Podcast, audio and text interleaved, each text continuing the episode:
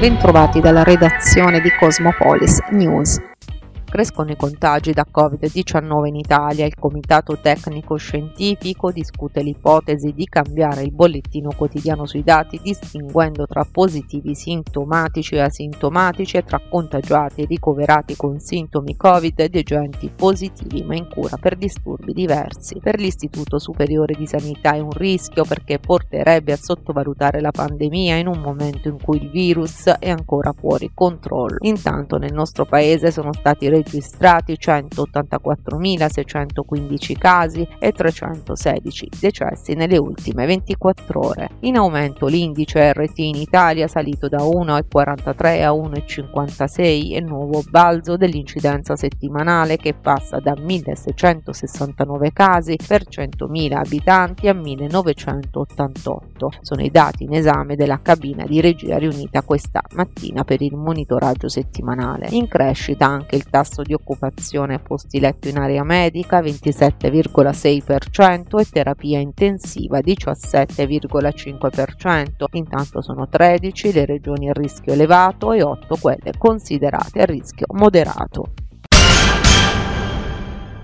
Coronavirus, in Italia 184.615 nuovi casi e 316 decessi. Cala lievemente il tasso di positività che si attesta sul 15,6%. Stabile l'occupazione delle terapie intensive, in cui ci sono attualmente 1668 degenti. Aumentano invece i ricoveri in area non critica, con 17.648 pazienti. In Puglia sono 3.218 i nuovi casi e 7 decessi segnalati nelle ultime 24 ore. Nel Tarantino attestate 226 nuove positività. La Puglia si avvicina al passaggio in zona gialla, aumentano infatti oltre ai contagi l'occupazione delle terapie intensive e dei posti letto in area non critica.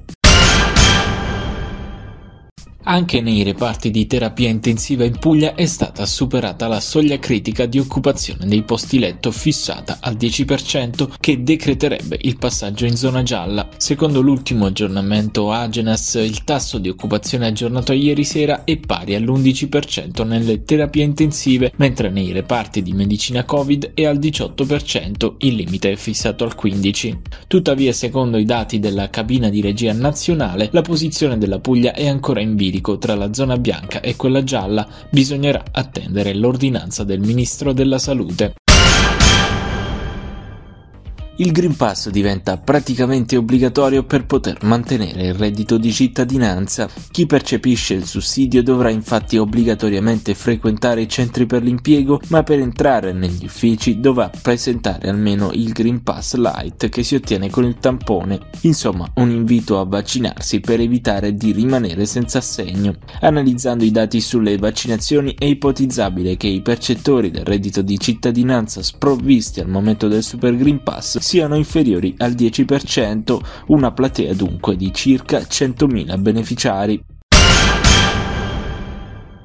L'azitromicina scarseggia nelle farmacie italiane e la responsabilità, secondo l'AIFA, è di prescrizioni effettuate al di fuori delle indicazioni previste. L'Agenzia Italiana del Farmaco, sin dall'inizio della pandemia, ha scoraggiato fortemente l'uso dell'azitromicina per il Covid, dal momento che nessuna evidenza scientifica ha dimostrato che l'uso di questo antibiotico migliori, riduca o guarisca le condizioni dei pazienti affetti. Il discorso vale per tutti gli antibiotici, che non sono efficaci per il trattamento di alcuna infezione virale, inclusa l'influenza stagionale. Secondo l'AIFA il risultato di quest'uso indiscriminato è la carenza di antibiotici per chi ne ha effettivamente bisogno e lo sviluppo di batteri resistenti ad essi. Un pericolo quest'ultimo con cui la società contemporanea si trova sempre più a fare i conti, tanto che l'AIFA lancia un appello ad impegnarsi tutti, prescrittori e cittadini, alla responsabilità di usare le terapie antibiotiche solo ove indicate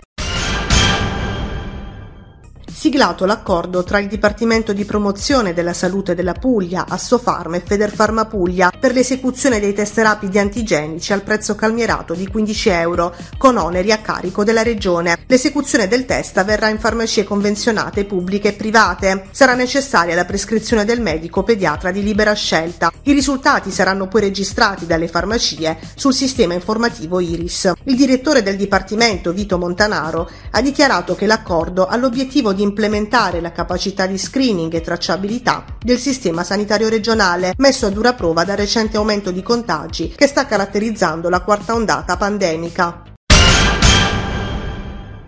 Il segretario nazionale del SAP, Sindacato Autonomo Polizia Penitenziaria, Federico Pilagatti, ha comunicato ieri la presenza di un focolaio Covid all'interno del carcere di Taranto. Sono infatti 45 i detenuti e 15 gli agenti di Polizia Penitenziaria risultati positivi nei giorni scorsi. Oltre a ricordare l'importanza degli screening sistematici, i sindacati tornano a denunciare anche la mancanza di personale e il sovraffollamento delle carceri pugliesi, due criticità che all'interno di un quadro di emergenza globale globale come quello attuale costituiscono un rischio ulteriore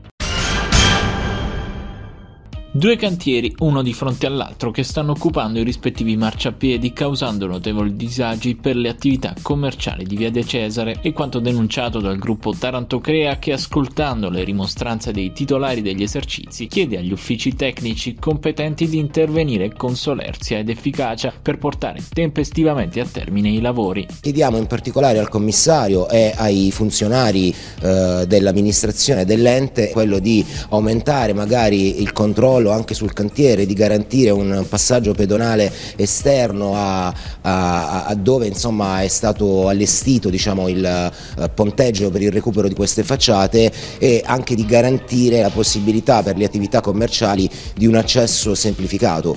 Uh, spesso mi trovo insomma, all'estero in altre città e questo viene comunque garantito attraverso una maggiore attenzione uh, allo stesso pontile da parte delle imprese e in questo caso mi rendo conto che gli spazi sono abbastanza ridotti si potrebbe prevedere, come succede in altre zone della città, un passaggio esterno su strada, ma garantito, tutelato e protetto soprattutto per le famiglie e uh, i disabili. Una tarantina che lavorerà a breve tra 22 scienziati premi Nobel. È la storia di Roberta Fiorino, grottagliese di nascita ma cresciuta a San Giorgio Ionico, che bruciando le tappe a soli 26 anni ha vinto un dottorato di ricerca presso il Max Planck Institute in Germania, una delle più importanti società di ricerca al mondo. E dire che il suo sogno era fare il veterinario, ma non ha superato il test di ammissione e così ha optato per scienze biologiche all'Università di Modena e Reggio Emilia. Dopo la triennale superata a pieni voti, la laurea magistrale in biologia sperimentale applicata, poi l'occasione di lavorare in un istituto di ricerca statunitense. La domanda per il dottorato di ricerca al Max Planck Institute, nonostante una competizione altissima con 400 candidati per soli 7 posti, è andata a buon fine. A giorni Roberta partirà per la Germania carica di entusiasmo e con la consapevolezza che il duro lavoro viene sempre ripagato. Dalla redazione di Cosmopolis News è tutto al prossimo notiziario.